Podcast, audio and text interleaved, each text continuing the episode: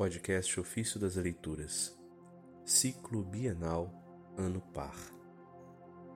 Terça-feira da quinta semana do Tempo Comum. Conservai a concórdia na caridade e na paz. Da Carta aos Coríntios de São Clemente I, Papa e Mártir. Meus irmãos, escrevemos o suficiente a respeito da nossa religião.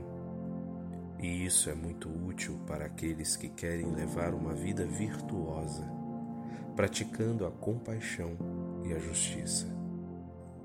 Citamos todos os aspectos que dizem respeito à fé, à penitência, à verdadeira caridade, à continência, à castidade e a paciência.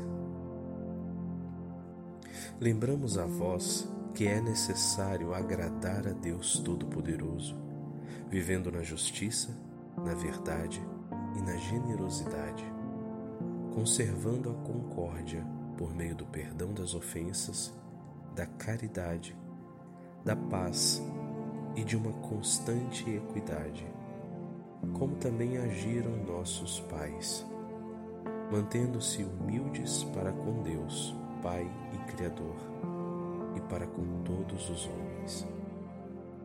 Assim, dirigimos a vós essas exortações com muito gosto, por estar conscientes de escrever a homens de fé, que se aprofundaram no divino ensinamento.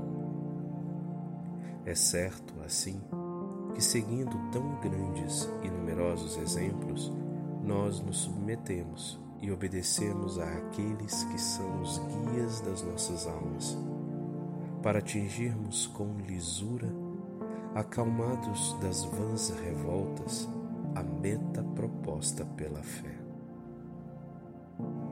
A vez de nos proporcionar alegria e prazer, se submissos ao que escrevemos pela inspiração do Espírito Santo, cortardes todo ressentimento e inveja, colocando em prática o nosso apelo à paz e à concórdia.